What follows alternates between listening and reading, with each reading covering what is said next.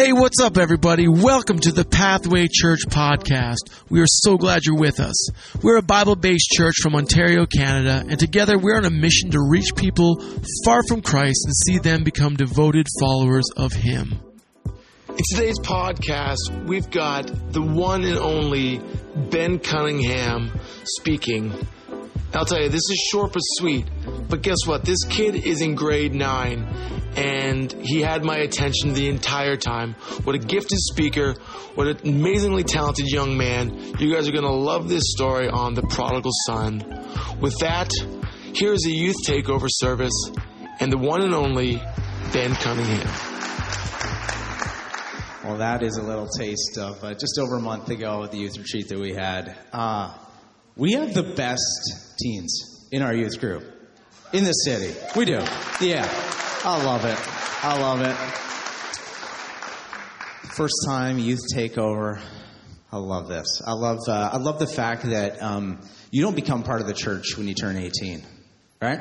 You're part of the church from the moment that you are born, and uh, we're going to have um, a few different pieces for the rest of the service here, including we've got Alexis and Ben on stage, and we're going to have an interview panel as well. Um, Alexis is going to get baptized next Sunday. How awesome is that? That's awesome. And uh, I've got Ben here. Ben uh, is grade nine, and he's going to be bringing the word uh, this morning, which I'm pretty pumped about. I love sitting down with Ben. Uh, he spoke at youth a while back too, and I just love how he's he's digging into the Word and he's got something for you related to Father's Day. But um, I'm gonna I'm gonna pray over Ben, and then Alexis is gonna read Scripture passage for uh, for this morning. Lord, thanks for Ben, and thank you that you're working right here, right in this service. Uh, you want to speak to us, and uh, I thank you that uh, kids, teens, uh, the young in this church are not just kids and members of this church, Lord, they are part of this church. And Lord, um, we just we pray over this next generation that you would allow every single one of them and us to bring your kingdom here in Peterborough, God. Uh, we want your kingdom to come. We want uh, people to come to know you. And uh, Lord, just thank you for all the good things that are happening. We praise you. And uh, Lord, we look forward to what you're going to say this morning. In Christ's name, amen. Awesome. I'm going to turn it over to Alexis and then Ben. Okay, so I'll be reading a passage from Luke 15, 11 24, if you want to pull out your Bible or your phone and to follow along. So I'll give you a few seconds to do that if you want to. Okay. So the parable of the lost son. He also said, A man has two sons. The younger of them said to his father, Father, give me a share of the estate I have coming to me. So he distributed the assets to them. Not many days later, the younger son gathered together all he had and traveled to a distant country, where he squandered his estate in foolish living. After he had spent everything, a severe famine struck that country, and he had nothing. Then he went to work for one of the citizens of that country, who sent him into his fields to feed pigs. He longed to eat his fill from the pods that the pigs were eating, but no one would give him anything.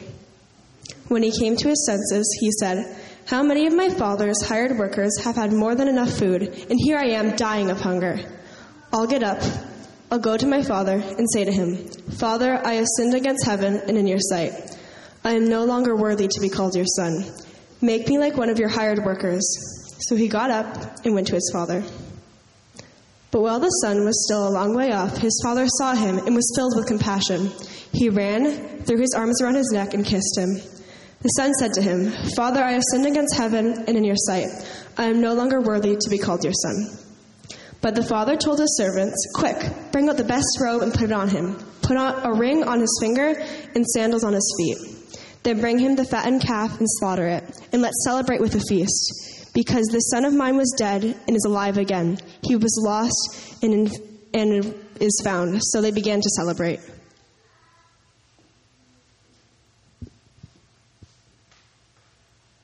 Awesome. Thank you so much, Alexis.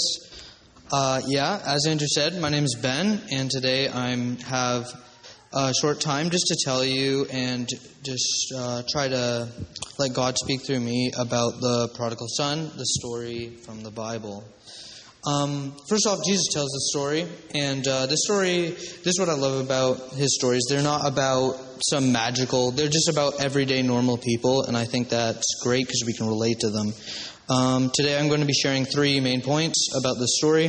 Obviously, this is not the full story as it goes on to talk about his brother, the prodigal son's brother, but today we're just going through this because we want to Obviously, it's Father's Day. We want to talk about this Father and talk about our Father, uh, God. Our first point here is forgiveness. Um, in this story, it shows the amount of forgiveness that the Lord gives us. Um, there's no way to describe it because it's unconditional. The son goes away, spends like all the money. First of all, the dad gives him the money, so that's kind of a big thing.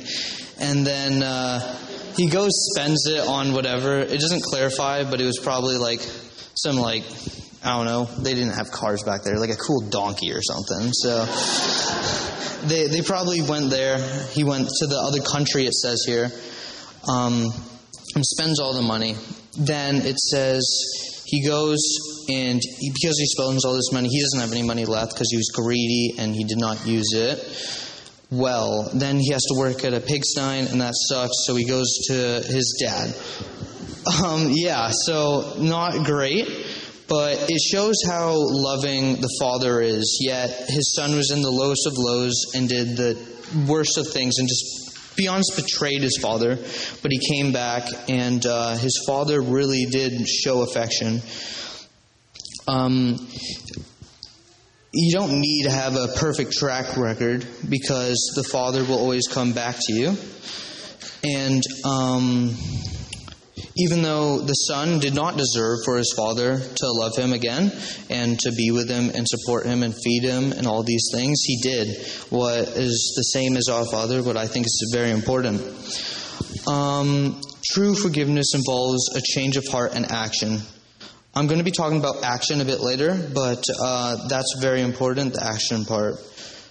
Uh, the son would likely need forgiveness again. This is also a part that it doesn't mention the story, but I believe that the son, obviously, he comes home from all this sin, and his father forgives him. Yet it does not say what happens after, but I can guarantee you the son, maybe he didn't steal the other half of the money, but he probably sinned. He probably did things his father did not want him to, and I can guarantee you also that his father forgave him again, even though uh, he did these wrong things. So that's my first point, just like the unconditional love of God, no matter what. You can never be that far gone, and no matter what, it could be the biggest of thing. Never doubt yourself and think that God will never love you. Um, my second point is the lavish love and celebration.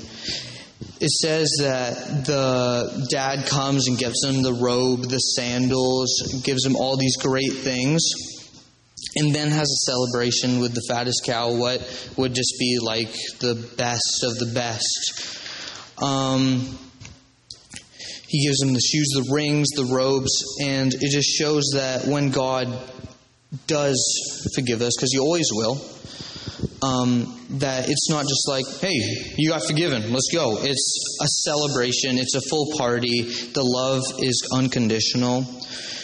Um, so, yeah, it's like really important to know that we're doing things for a reason. We're not just not trying to sin, but we're not trying to sin for God because of His lavish love and the celebration that will happen. Um, he made sure his son was fed, and the love is shown by uh, his son when he goes back to his father. Um, thinks that he wants to just get the job because his father has servants, and his servants get paid and they eat well, and it mentions that. But his father does not give him the job as he could have. He gives him the position as his son once again, what I think is uh, great. Uh, the father's love is so memorable that even when he's feeding pigs, he remembers it. So I think that's important because without the father's love being there in the first place, he would have never come back to the Father, as um, we can always remember that uh, God does love us in the lowest of lows, even if it's just a little thought.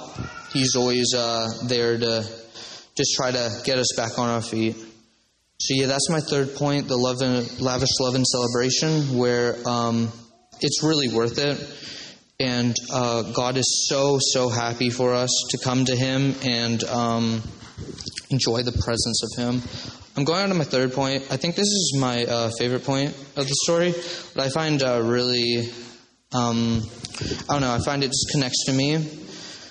Uh, God is ready for you to turn to Him. In the story, the son chooses to come back to the home, and the father kind of represents God in a way because of his forgiveness and his love.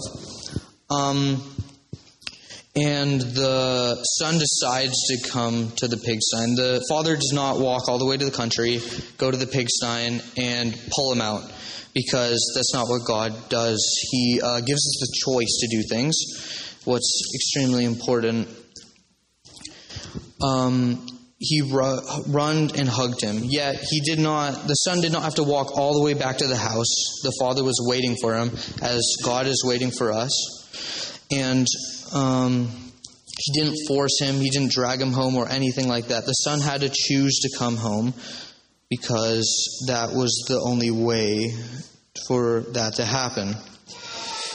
But he's also not standoffish. Like I said, he's waiting. He's not waiting at the house. He's waiting kind of in the middle because when we start to come, he's going to help us as well.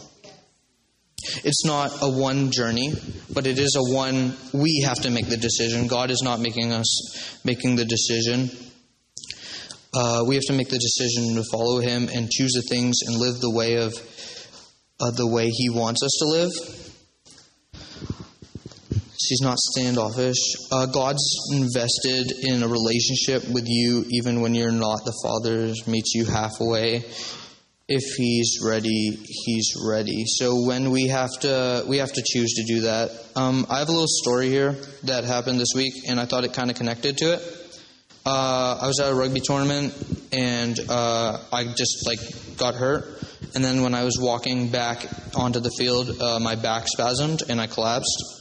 And my coach and the chiropractor came to the middle of the field and I was on my knees because I was in a lot of pain. Um, but they really needed to help me, and I feel like this kind of connects with us and God because I was there on my knees and they were there waiting. But the one thing is, is that they could not help me because I was on my knees and it was my back that was hurting.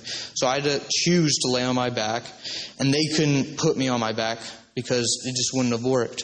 And I think that's the same with God because once I did lay on my back, even though it took a minute they carried me off the field.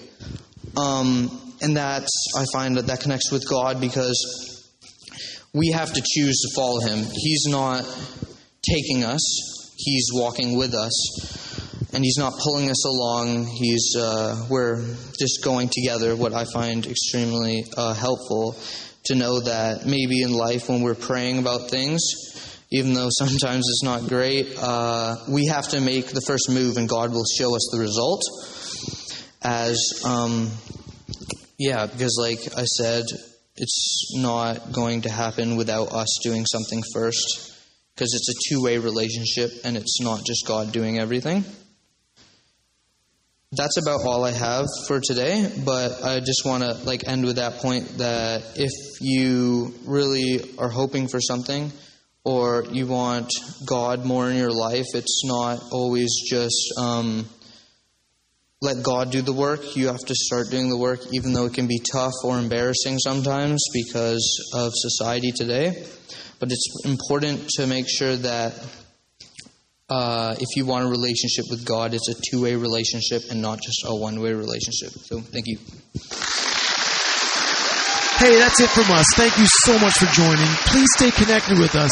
Be sure to like and subscribe to our YouTube channel. That's Pathway Church PTBO. Hey, God is at work in this world, and we feel so blessed that we get to be part of what He is doing. Have a great day wherever you're at, and we hope to see you soon.